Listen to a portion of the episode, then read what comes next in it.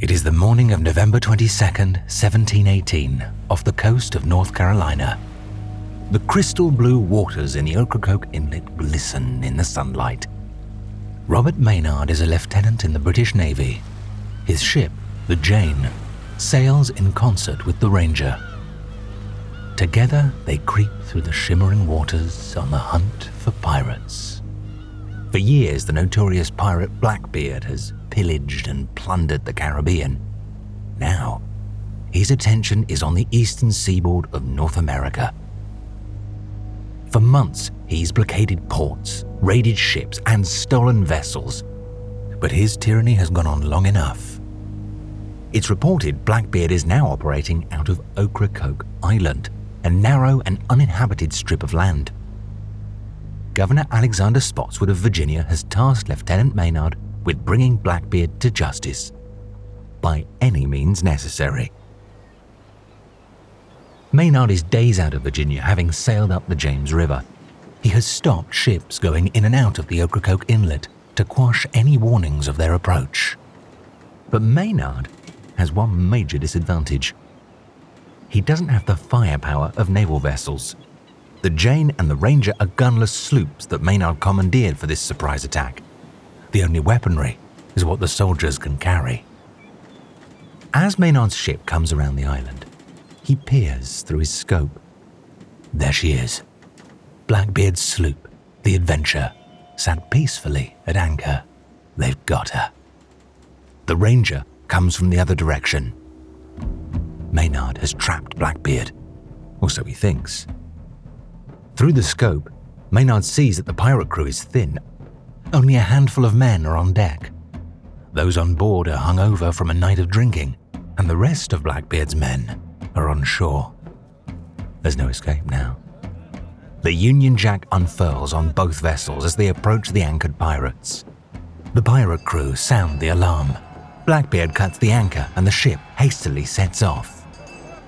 Without cannons, Maynard's men fire muskets at the adventure, but they do minor damage. Having lost the element of surprise, Maynard watches in horror as the adventure broadsides the Ranger with cannon fire. The Ranger is crippled and her crew are mostly dead, including their captain and first officer. The adventure begins to turn towards the Jane. Maynard orders his man at the helm to take evasive maneuvers, but the crew suddenly jerk forward as the Jane comes to a crashing halt. They've hit a sandbar. Maynard orders the men to throw all non essential items overboard to lighten the vessel. If they don't break free, Blackbeard will cripple them just like the Ranger. This will all be for nothing. The adventure continues to maneuver, readying to fire. The Jane is strafed with grape shot. Iron pellets rake the ship, causing carnage. Twenty of Maynard's men are dead. Others writhe in agony on the blood soaked deck. But the Jane is free of the sandbar, and the two ships close the gap between each other. Anticipating that Blackbeard will board them, Maynard orders his surviving men into the hold and to ready their pistols. Only he and his helmsman remain above board. Maynard covers his head. The pirates are lobbing grenades onto the deck. Grappling hooks tether the ships together, and the pirates swing over. Blackbeard, sensing victory is at hand, is first over the rail. Maynard shouts the command to attack. Bursting from the hold the hidden naval officers, armed with pistols, muskets, and cutlasses. Maynard's surprise attack catches the pirates off guard. The fight is quick and vicious. A thick cloud of gun and grenade smoke engulfs the deck of the Jane. Through the smoke, Maynard locks eyes with Blackbeard. With cutlasses drawn, the two charged each other. The swords crash and beat against one another. Maynard slices Blackbeard's arm. The pirate growls from the pain. Maynard dodges Blackbeard's blade as he tries to slash at his belly. Blackbeard is now in a frenzy, pressing in on Maynard, backing him into the mast. But Maynard finds an opening and jabs Blackbeard. Before Blackbeard can attack again, Maynard's men fire at the pirate captain. Blackbeard stumbles and drops to his knees. The frenzied look drains from his face. Blackbeard is slain. The British Navy overpower the remaining pirates. They have surrendered within minutes of their raid. Blackbeard lies at Maynard's feet. The pirate's corpse has five bullet wounds and some 20 cuts. But Maynard wants a trophy. He brings his cutlass down on the pirate's neck and slices Blackbeard's head clean off. Blackbeard's body is then thrown into the water to become fish food. Taking a clump of Blackbeard's still sweaty, greasy black hair, Maynard lifts it and shows off the decapitated head to the captured pirates. His men cheer. Victory! As Maynard returns to the colony of Virginia a hero, he makes sure everyone witnesses his success. Hanging from the bow of Maynard's ship is Blackbeard's severed head. Blackbeard is finally dead. His reign of terror over. I'm Tom Morton, and welcome to Real Pirates, the show that dives deep into the true story behind the world's most notorious buccaneers.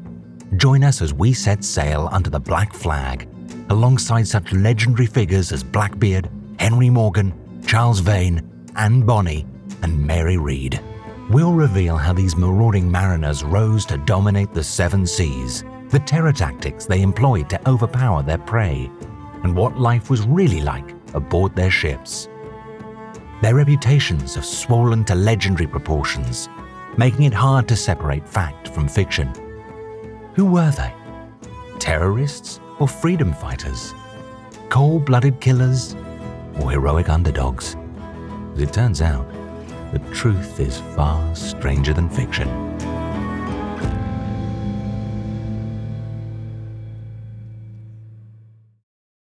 Blackbeard's Last Stand is seen as one of the greatest piratical battles in history. For many historians, it signals the end of the height of the golden age of piracy the period between 1714 and 1726, when pirates terrorized the seas, crippling colonies and bringing empires to their knees. But how did pirates become a major threat, not only to the British Empire, but to global trade as a whole? Striking fear into the hearts of every mariner across the seven seas and cementing their names in history books for centuries to come. Well, it turns out that the bloody history of 18th century piracy begins with peace. It's 1713. A salty breeze blows off the aquamarine waters surrounding Port Royal, Jamaica. Boats lazily bob on their moorings as seagulls cry overhead. Gently curved palm trees sway on the pristine white sand beach. Near the docks, the smell of fine goods rises in the hot Caribbean sun, emanating from warehouses that until recently stood empty. Now the air is once again filled with the thick scent of exotic spices, sweet wine, preserved meats, and sugar. It's a tranquil setting, but against this idyllic backdrop, a scene of unrest is erupting on the docks. A mob of half starved seamen have surrounded a merchant ship. Desperately, they beg the captain to sign on to the voyage, wherever it's headed, even on half pay. As a few lucky men are chosen, fights break out, and some mariners even try to jump aboard as the ship begins pulling away from the dock. It's been months since any of these seamen have worked. Many of them have turned to begging and are surviving on scraps. Others are quickly burning through their meagre savings by drowning their sorrows at local taverns. It's hard to believe, looking out onto this scene of desperation, that until a few months ago, Port Royal was a sailor's paradise. You see, for the past 10 years, these sailors were vital assets in a geopolitical struggle, a battle for the future of the Western world the War of Spanish Succession. But all that changed with the signing of a single document in April of 1713 the Peace of Utrecht. The War of Succession was, in simple terms, a dispute between monarchs over who should succeed Charles II of Spain. But in reality, it was a struggle between European empires for global supremacy. After a decade of brutal conflict, national finances lie in ruin. The Treaty of Utrecht means essential transatlantic trade can now be re established between Britain, France, and Spain, with the Caribbean as the epicenter. The war has left Britain the dominant force in the West Indies. Spain has been forced to concede the asiento, permission for Britain to supply cheap labor to the Americas, in the form of enslaved humans from West Africa. This barbaric trade, aside from being a valuable market for Britain, also provided, quite literally, the lifeblood of her colonial plantation economies in the Caribbean, especially in the cultivation of white gold. Dr. Rebecca Simon is a historian and author of Why We Love Pirates The Hunt for Captain Kidd and How He Changed Piracy Forever. The number one trade item coming out of the Caribbean was sugar. You could get sugar from the Mediterranean, but it was still expensive. But they actually found that Mediterranean sugar really exploded in the Caribbean. It really took to the climate. So, for the first time ever, they have a whole abundance of sugar to be able to start shipping to Europe, and people clamor for it. It's called the sugar craze, and they couldn't sell enough. And so, this causes a massive increase in the slave trade, which had already been going on, but at a much smaller scale. So, now it's exploded, with the Caribbean being one of the main hubs. And after the War of Spanish Succession, with Britain now officially controlling the seas, the slave trade is a never ending resource. However, while the newly minted peace treaty is good business for the plantation owners, traders, and merchants, the same cannot be said for mariners of the era. The common seamen on the docks of Jamaica and countless other port cities who crew transatlantic trading vessels and slave ships, as well as the thousands of sailors who until recently served on the warships of the Royal Navy. Colin Woodard is a journalist and author of The Republic of Pirates, the War of Spanish Succession, when it ended, that was a bit of a cataclysm for many of the ordinary naval sailors because once peace came, the Royal Navy essentially contracted by three quarters, dumping tens of thousands of ordinary sailors, naval sailors, on the docks of wherever their ships happened to be. And simultaneously, because the supply of sailors had just grown astronomically, merchant shipping captains and owners realized this and slashed wages essentially by half in the aftermath of the war. So even if you found work on a merchant vessel, you were working for often almost literally starvation wages. It was often said that you know that being a, a, sailor in this time period was much like being uh, imprisoned except with the added possibility of drowning. It was not something you went into unless you had to. And now the brutality of the system got a lot more brutal. So it was creating a lot of tension and senses of injustice among ordinary sailors on the merchant vessels. And this was creating a, a, sort of sociological powder keg that would soon explode in the aftermath of this conflict. Violent scenes like those on the docks of Port Royal break out in every major port across the empire. The mariners are embittered, desperate, and willing to do just about anything to make ends meet. Most of them have spent their entire lives at sea, and a sudden career change is out of the question. The situation seems hopeless. It's a still summer night in Port Royal. Under the flickering street lamps off a cobbled street near the harbour, muted shouts and cheers rise out of one of the many alehouses. In a dimly lit tavern just off the coastline, sailors crowd the air is muggy and dank, filled with the sweet scent of pipe tobacco and rum. The sound of drunken sea shanties breaks out from time to time. A few sex workers mill throughout the crowd, turning heads as some of the only women in Port Royal.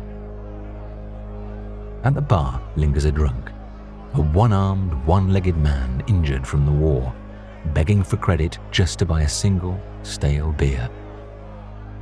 The men are starting to get raucous and loud. There's been a general air of hostility in Port Royal ever since the peace treaty was signed, and the energy in the room is starting to shift from drunken merriment to violence. Soon, fights fueled by too much rum will break out. But there is a group sitting at a grime covered table in the corner that don't join in the revelry. In the middle sits a grizzled, middle aged privateer named Benjamin Hornigold, surrounded by half a dozen or so former crewmates and acquaintances. One such acquaintance may well be a quiet, intense man in his late 20s, a former naval officer, slowly twisting the ends of his dark whiskers and listening attentively. Edward Thatch, who later will be known on both sides of the Atlantic by his alias, Blackbeard. Aside from Thatch, all the other men are just like Hornigold lean, weathered, scarred, hard men. Men who were not just bred to a life at sea, but had generally spent much of the past decade making their living performing acts of state sanctioned violence on the high seas. These men are privateers. Throughout the world during this sort of world war, if you will, and you can imagine how any navy, even a relatively large one like the English had, would be stretched thin to achieve military objectives and to defend shipping in these vast oceans.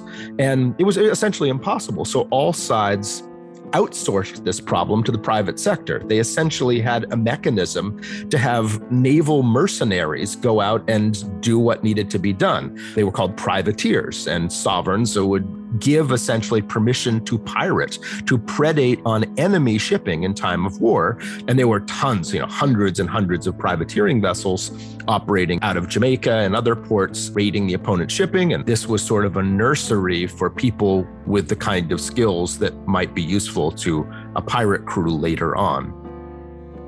Privateering wasn't a new idea in the 1700s. For centuries, European nations had frequently commissioned sailors to raid enemy shipping under contract or letters of marque. But the War of Spanish Succession prompted an incredible boom in privateering contracts. Over the course of the war, a staggering 1,622 letters of marque were issued, flooding the oceans with legal pirates so, for privateers, of which there were many based in Jamaica, the war had been a time of prosperity. The owners of your vessel would get half of whatever plunder you got. So, it was really good for the owners. Uh, and then the captain might get 14 shares of what you get, and the other sailors would get a share apiece. But it would still work out to a lot more money than being paid wages as a sailor. And many people engaged in it, including some of the people who had become the founding charter members of the Golden Age pirate gang, from which many of our, our legends have their origins. For Hornigold and his fellow privateers, the end of the war means the end of gainful employment. Now they're faced with a choice trade in their lives of adventure and join the growing hordes of out of work sailors fighting over meager wages, or simply continue on as before without the government's permission. For many privateers, turning pirate is the obvious choice. It's a danger that those in the colonies have seen a long time coming. In 1708, the deputy postmaster of Jamaica, William Bignell, notes of privateering that it is the opinion of everyone of this cursed trade will breed so many pirates that when peace comes, we shall be in more danger from them than we are now from the enemy. His words in the decades to follow will prove chillingly true.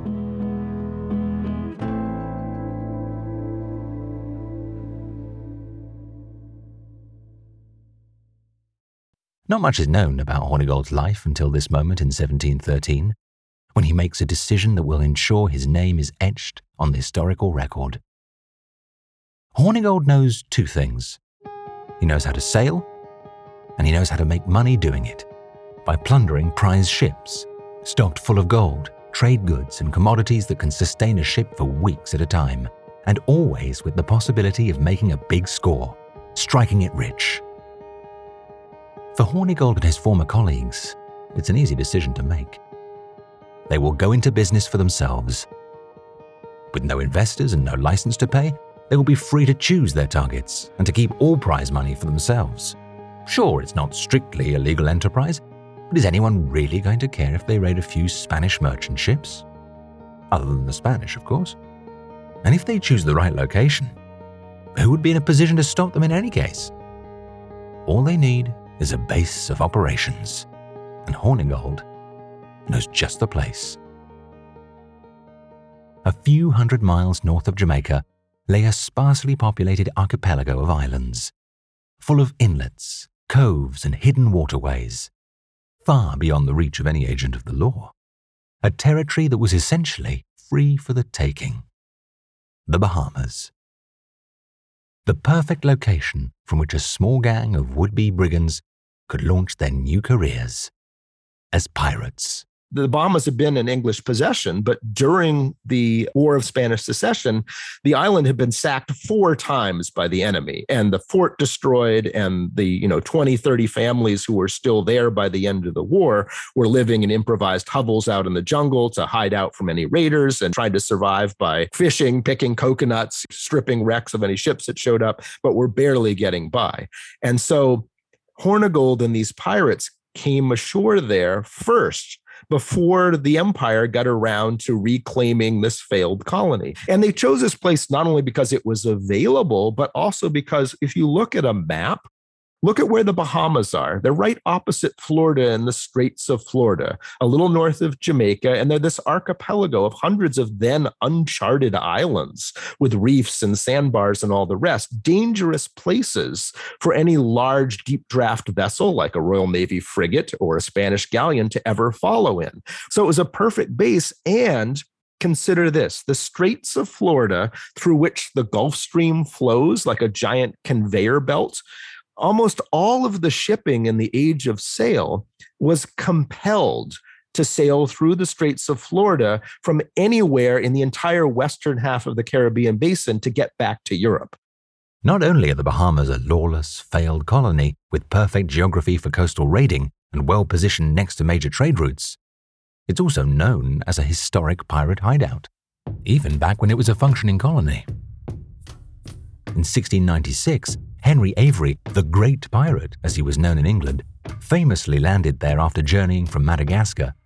Despite an international manhunt and a huge bounty on his head from the East India Company, with the help of the willing local governor Nicholas Trott, Avery sold his flagship and traded in his luxury goods, stolen from the Mughal Emperor of India. And then he disappeared. Perhaps the world's most successful pirate, never captured nor heard from again. Just a legend, and an inspiration for those who would seek to follow in his footsteps. Dr. Manushag Powell is an historian and pirate expert. So it's not that you have a calm, peaceful agrarian society on the Bahamas and one day like Hornigold sails in and he's like, y'all are pirates now. Like that's not what happened. There were already pirates there. There were reasons going back a couple of decades that made it reasonable for him to think it was a good place to, to sort of set up shop. He doesn't, you know, head to Nassau and make it a pirate haven. Nassau was a pirate haven, which is why he headed there. So in the first summer of peace in 1713, Hornigold decides to continue his own private war using the Bahamas as his base. The only problem with this sort of startup business is a lack of capital, specifically hardware, a decent ocean going vessel. Clearly, buying one is out of the question. It's beg, borrow, or steal.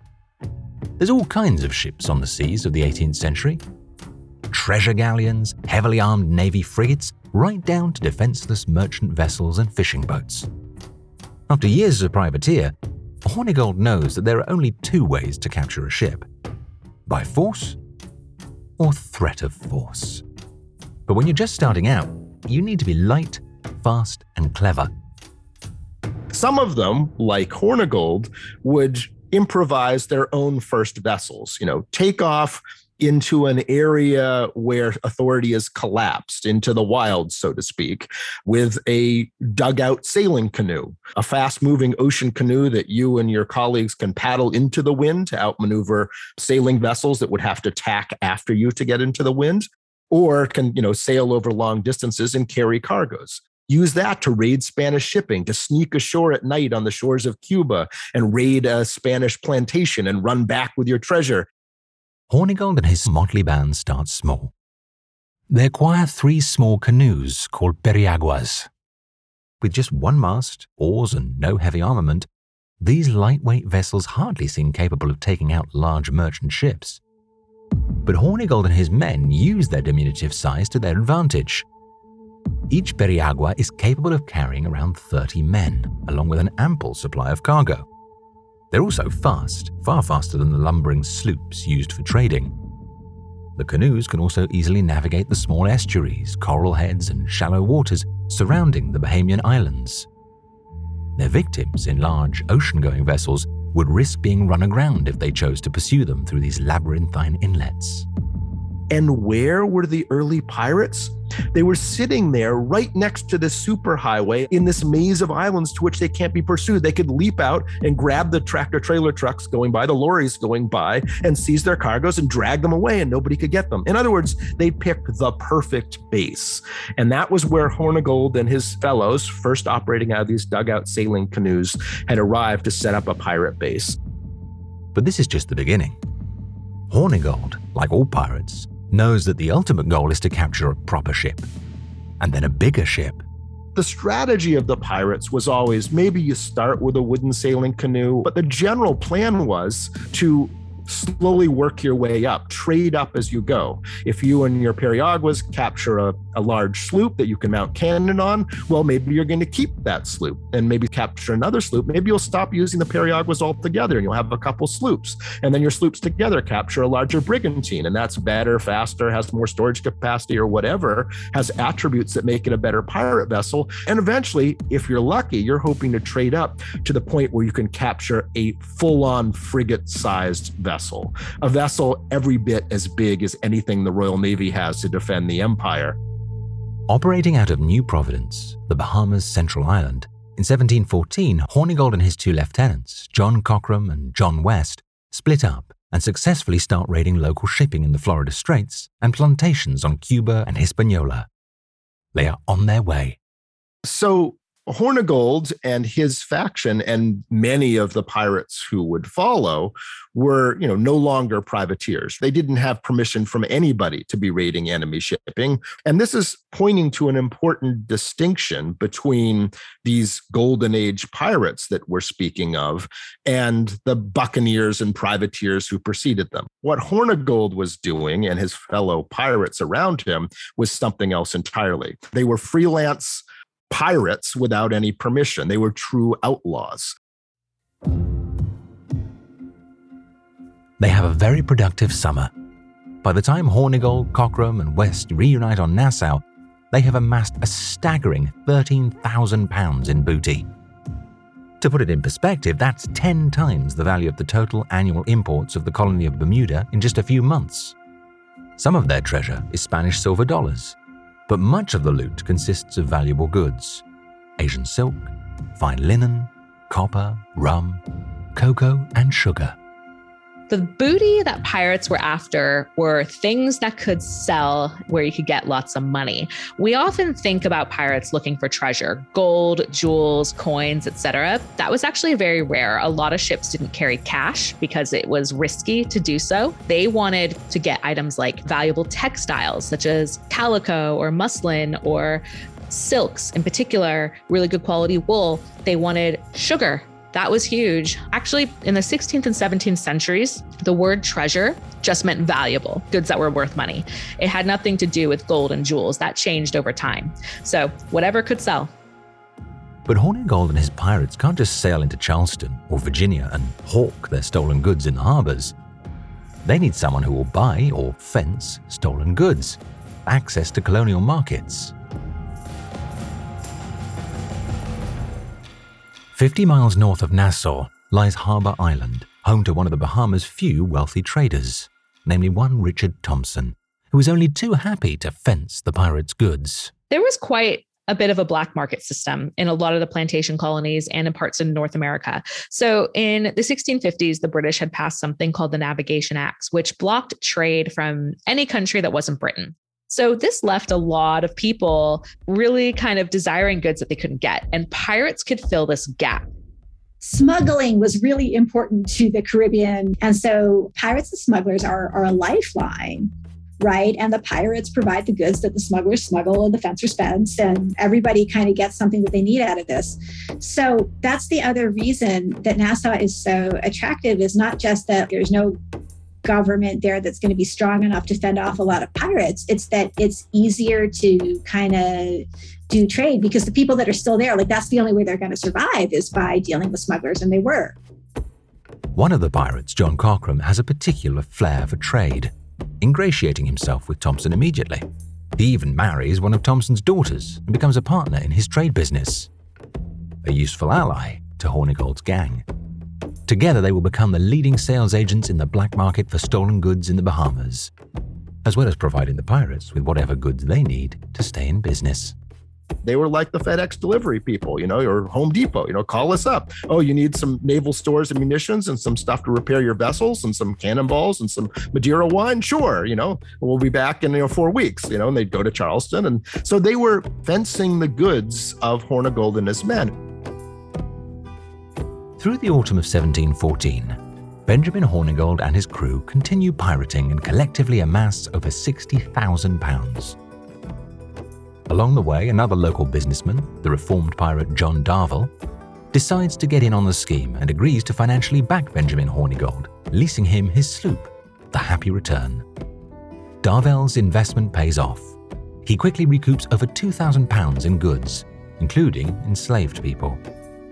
But soon, Hornigold will have no need for an investor. Towards the end of the year, he purchases his own small ship, trading up from the canoes. Almost immediately, Hornigold and his crew strike rich again so Hornigold and his men started by raiding Spanish plantations and small Spanish vessels going in and out around Cuba and in the Straits of Florida. And they made some spectacular raids. At one point, they came ashore in Cuba, raided a Spanish slave plantation, and came back with over 12,000 pounds worth of treasure and loot. I mean, consider that a merchant captain in that era had an annual salary of like 65 pounds. This was a staggering amount of money for a bunch of ordinary sailors to come up with. Benjamin Hornigold has become one of the most successful pirates in the Caribbean, certainly in the Bahamas. He is blazing a trail, and in the coming years, thousands more will follow his example. But Hornigold's success will come at a cost. Soon, three imperial powers will be cursing his name and declaring his guilt to the world. Benjamin Hornigold and his crew are about to be hunted. In just a few short months, Benjamin Hornigold has transformed the Bahamas from a forgotten outpost of the British Empire to a powerful pirate haven. However, the Bahamas are not quite as defenseless as they appear. There is one official representative of the empire still living in Nassau Thomas Walker. Walker, aged 55, has lived in the Bahamas his entire life. During the war, Many of his fellow colonists fled after a series of devastating Spanish attacks, but Walker stayed, deciding to rebuild from the rubble rather than abandon his home. And he didn't just cower within the ruined fort. He went on the offensive, fitting out a privateering vessel for himself to stave off Spanish invaders. As a judge of the Admiralty, for years Walker suffered under a string of incompetent or corrupt governors before the last one finally abandoned his post during the war. With no official representation, the Bahamas became increasingly lawless, so Walker decided to fill the power vacuum by appointing himself to the role of acting deputy governor. You see, unlike the vast majority of British officials, Walker has never given up on the Bahamas, never conceded for a second that it's a failed colony Despite the abandoned houses looking out onto fallow fields that he passes each day on his way to town, or the fact that he needs to cover his nose with a handkerchief when walking through the rancid smelling streets of Nassau, Walker still believes there's a chance to turn it all around. For him, the Peace of Utrecht is an opportunity for his island nation to finally become the colonial powerhouse that he knows it could be. And he won't let anyone get in the way of that destiny least of all, lowlifes like Benjamin Hornigold and his pirate gang. One day in the autumn of 1714, Thomas Walker sets off from his homestead just outside of Nassau. After so many years of struggle, he's finally carved out a nice, quiet life for himself, his wife Sarah, and their three adolescent children. But since Hornigold and his men arrived, their peaceful existence has been shattered. They can barely walk down the streets without being harassed by drunken pirates who swagger around as though they own the place. Walker himself has become an object of ridicule.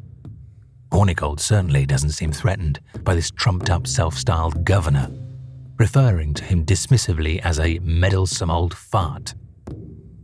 The old man knows that if Hornigold and his men continue raiding Spanish ships, it's only a matter of time before the Spaniards retaliate against Nassau. And that he will not stand for. Not again. So today, after months of suffering, Walker has decided to act. In his hand, he clutches a stack of letters addressed to anyone and everyone he thinks can aid him in banishing the pirates. Sure, it's a long shot. The Empire has made it clear that they believe the Bahamas are a lost cause. Many officials probably think he's downright delusional. But Walker is certain that if he can convince the Crown of the threat these pirates pose, then his beloved islands might yet be saved. Perhaps they could recover to take their rightful place alongside Caribbean gems like Jamaica, Bermuda, and Barbados. Perhaps King George will even reward him for his heroic efforts and finally make him, Thomas Walker, the official governor.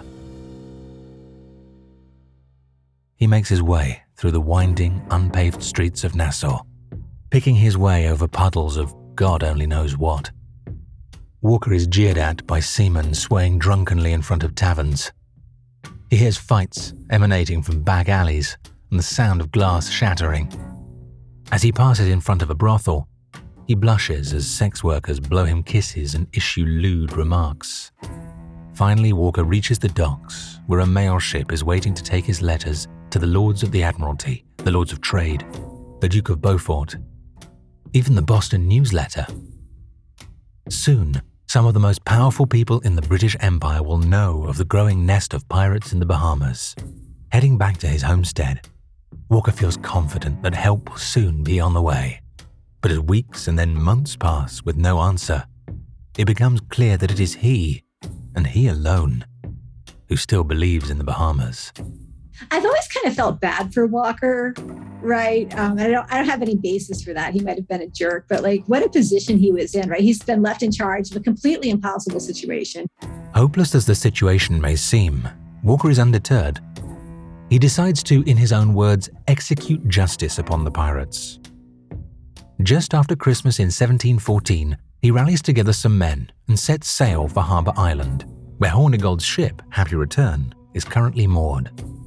Walker and his crew are able to surprise the pirates, many of whom flee into the surrounding woods, firing off musket shots as they go. They're able to capture a few members of Hornigold's crew, none of the ringleaders, but Walker believes they'll be able to track them down soon enough. The biggest victory for Walker and his men is the seizure of Hornigold's prize ship, the Happy Return, the vessel that has become the symbol of the pirates' growing dominance in the Bahamas. Victorious, Walker sails the pirate ship back to Nassau. Once ashore, he hires men to hunt down Hornigold and the rest of his crew, who are now hiding amongst the logwood trees on Eleuthera, one of the small outlying islands. Walker is now filled with confidence. He's sure that this is just the first in a long string of victories he'll win against Hornigold and his band of criminals. But trouble is brewing on the horizon. Reports are coming in stating that the Spanish and Cuba are preparing a mass scale assault on the Bahamas in retribution for the Hornigold's recent raids. Terrified, Walker boards the Happy Return and sails for Havana, hoping to pacify the governor of Cuba. Luckily, he's able to persuade the governor out of attacking his beloved Bahamas. He assures the Spaniard that he and his men are well on their way to quelling the pirate uprising.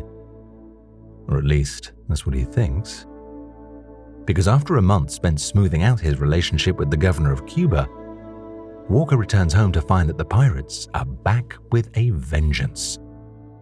And Benjamin Hornigold is quickly eclipsing him as the most powerful man in the Bahamas.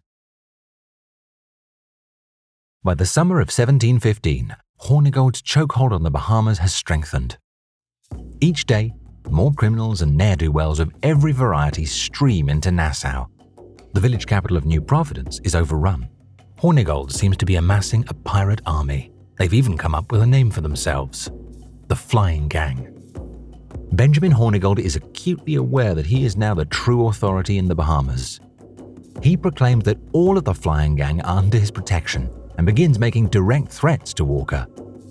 Hornigold warns that if the Walkers do anything more to interfere with his piratical exploits, he will burn their house down, kill the old man, and whip the rest of them to within an inch of their life. For Walker, the last remaining vestige of Britain's authority, the writing is on the wall. The failed colony of the Bahamas that he's fought so long to preserve is emerging as the pirate republic, with Hornigold as its leader. In July 1715, strange and violent winds begin rising from the sea. The skies grow dark as menacing clouds eclipse the burning hot Caribbean sun. A mighty storm is brewing off the coast. No doubt Benjamin Hornigold and the rest of the flying gang see it coming. But what they don't know is that this storm will change their and the lives of all pirates in the Golden Age. Forever. Next week on Real Pirates. A violent hurricane ravages the Florida coast, wrecking Spain's treasure fleet and drawing hordes of pirates. Benjamin Hornigold's power continues to rise in Nassau, but there is an emerging contender to his throne.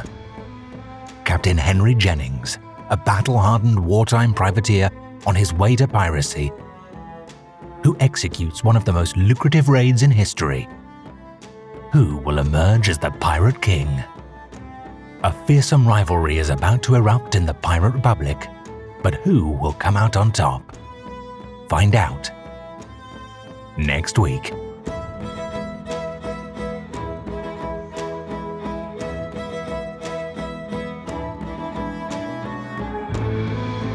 Real Pirates is a Spotify original from Parcast, produced in partnership with Noiser. Executive produced by Max Cutler, Drew Cole, and Pascal Hughes. Developed by Julian Boireau for Parcast. Produced and written by McAllister Bexon and Addison Nugent. Music by Oliver Baines and Dory McCauley. Sound design by Tom Pink. Edited by Rob Plummer. Mixmaster by Kian Ryan Morgan.